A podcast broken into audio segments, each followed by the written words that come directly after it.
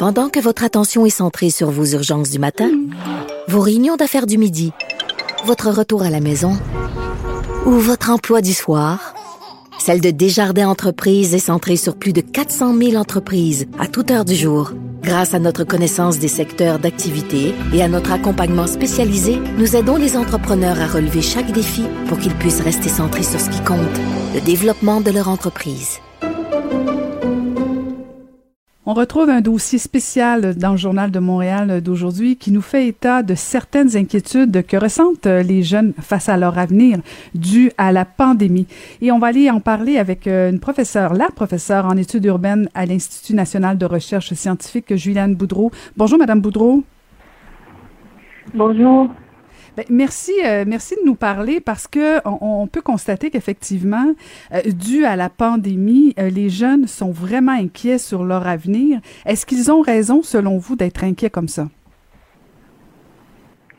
Ben, je pense que faire face à, autant d'incertitudes, ça, ça, cause effectivement beaucoup d'inquiétudes et, et particulièrement pour les jeunes parce qu'en fait, c'est très difficile de planifier, de planifier à long terme, en fait. Donc, donc, ça, ça cause euh, effectivement beaucoup de beaucoup d'inquiétudes. Mhm.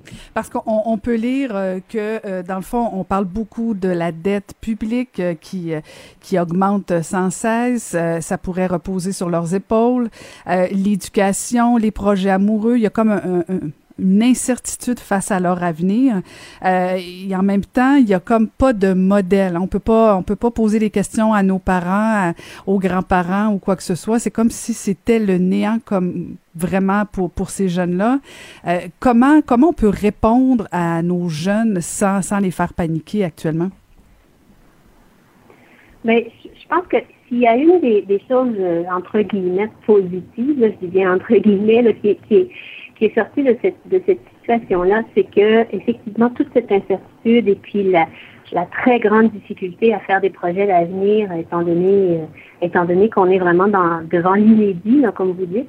Mm-hmm. Une des choses positives, c'est qu'effectivement, on a, euh, et les jeunes surtout, ont, ont appris justement à, ben, à s'adapter, à faire face à cette, à cette incertitude, à être créatif avec cette incertitude c'est pas quelque chose justement qu'on leur apprenait avant parce que comme vous dites, il n'y a pas de modèle. Les autres générations, on avait euh, on avait quand même beaucoup plus de certitude sur euh, qu'est-ce qui nous attendait. On, savait que si on fait des études, après, on risque d'avoir un travail. Bon, c'est sûr que ça fait quelques générations là, où c'est le, marché du travail est plus instable parce qu'il y a beaucoup de, de changements de ce côté-là. On est passé d'un travail salarié à à une économie plutôt de travailleurs autonomes, mais, mais quand même, il y avait quand même justement des modèles où on se disait, bon, ben c'est comme ça qu'on qu'on fait des projets d'avenir. C'est plus comme maintenant, puis je pense que une des choses qui, moi, me, me fascine beaucoup là, de cette génération euh, COVID, entre guillemets, là, ces jeunes là, qui ont entre, disons, 16 euh, et, et, 25 ans en ce moment, là, qui ont vécu la, la pandémie, qui sont à des moments cruciaux de leur, de leur vie.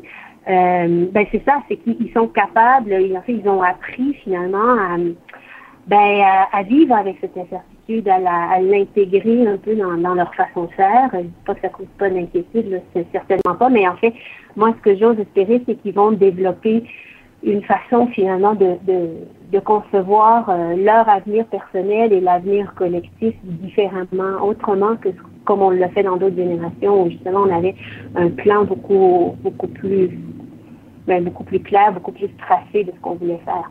Mm-hmm. Puis en même temps, la situation actuelle, euh, bon, compte tenu qu'on est tous actuellement dans une incertitude, deuxième vague, pas deuxième vague, euh, est-ce qu'on aura vaccin? Il y a comme beaucoup, beaucoup d'incertitudes. En pleine crise, c'est peut-être pas l'idéal, euh, le temps idéal pour se poser des questions, mais en même temps, euh, corrigez-moi si je me trompe, mais il me semble que, que les jeunes sont souvent les meilleures personnes euh, pour répondre justement à, à ce besoin de, de, de, de, faire face à l'incertitude, sont, sont souvent les personnes les plus créatives. Est-ce que ça peut pas, oublions le, le temps actuel, le temps présent, comme on dit, euh, mais est-ce que dans quelques semaines, quelques mois, ça pourra pas devenir une belle opportunité pour les jeunes de dire, mon Dieu, OK, peut-être que le COVID, euh, l'après-COVID-19 peut appartenir à ces jeunes-là aussi? Ben, j'espère, puis, puis c'est pas juste une espérance euh, qui est pas fondée, là, parce que moi, je pense que ce qu'on a vu pendant le confinement et maintenant, là, dans cette grande période d'incertitude, à savoir s'il va y avoir une deuxième vague ou non, en fait, tant qu'on n'aura pas de vaccin, ça, ça, demeure très, très présent, le COVID, dans nos vies. Euh, ce qu'on a vu, c'est que ces jeunes, ils sont, euh, ils ont, il y a vraiment une grande volonté exprimée de façon très forte dans les, dans les réseaux sociaux, mais aussi, euh, mais aussi dans, dans l'espace public en général, il y a une grande volonté de changer les choses, hein, parce que ça, mm-hmm. ça a vraiment, ben, ça a vraiment réveillé, euh, disons, les, les, les, consciences, ça a complètement euh, stoppé nos façons de faire jusqu'à présent. Donc, il y a, y a quand même une, une, une belle énergie justement qui naît de, de cette de cette incertitude-là. Puis justement, c'est cette génération-là pour qui qui a été vraiment marqué, hein, parce qu'on n'en a pas beaucoup parlé euh, dans, dans le débat public pendant la crise, mais ces jeunes ont, ont vraiment été euh, très, très marqués parce qu'ils sont à une période de leur vie où ils ont des décisions fondamentales à prendre, euh, que ce soit au niveau du, justement, le passage au cycle, aux études supérieures, le bal définissant. en fait, c'est des choses, c'est des moments quand même clés dans leur vie qui ont été complètement sacrifiés. Euh, parce qu'on pouvait pas, on pouvait pas les faire, ou ces rituels ont été sacrifiés, puis donc ils ont dû, euh, ils ont dû finalement se, ben justement s'adapter à ça. Puis je, pense que c'est une génération qui n'est pas prête d'oublier justement cette, cette crise-là et qui va, j'espère, ça va définir leur, leur façon de ben, de voir le futur et de le construire. Et donc, euh, ce serait vraiment important de les écouter là, dans, les, dans les semaines, dans les mois qui vont suivre, dans les années qui vont suivre, parce qu'ils ont beaucoup à dire. Justement, Madame Audreau, très intéressant ce que vous dites là parce que euh, euh, plusieurs jeunes effectivement ont vécu des deuils importants parce qu'on le sait qu'il y a des rituels qui sont importants, que ce soit la fin des classes, la fin d'une étape, un bal de, euh, de graduation, l'entrée aussi, que ce soit au cégep, université ou quoi que ce soit. Tous des moments importants dans, dans, dans le développement d'un jeune. puis vous parlez, ben vous le dites vous-même que est-ce qu'on est-ce qu'on n'a pas sacrifié une génération au complet? Et, je me permets, en fait, euh, une question peut-être un peu philosophique, là, mais bon, euh, jason, prenons le temps de jaser, comme on dit. Est-ce que vous pensez qu'il est trop tard pour ces jeunes-là? Non, au contraire, au contraire, je pense qu'effectivement, le, mot que vous utilisez est, le bon mot. le mot juste, c'est un deuil.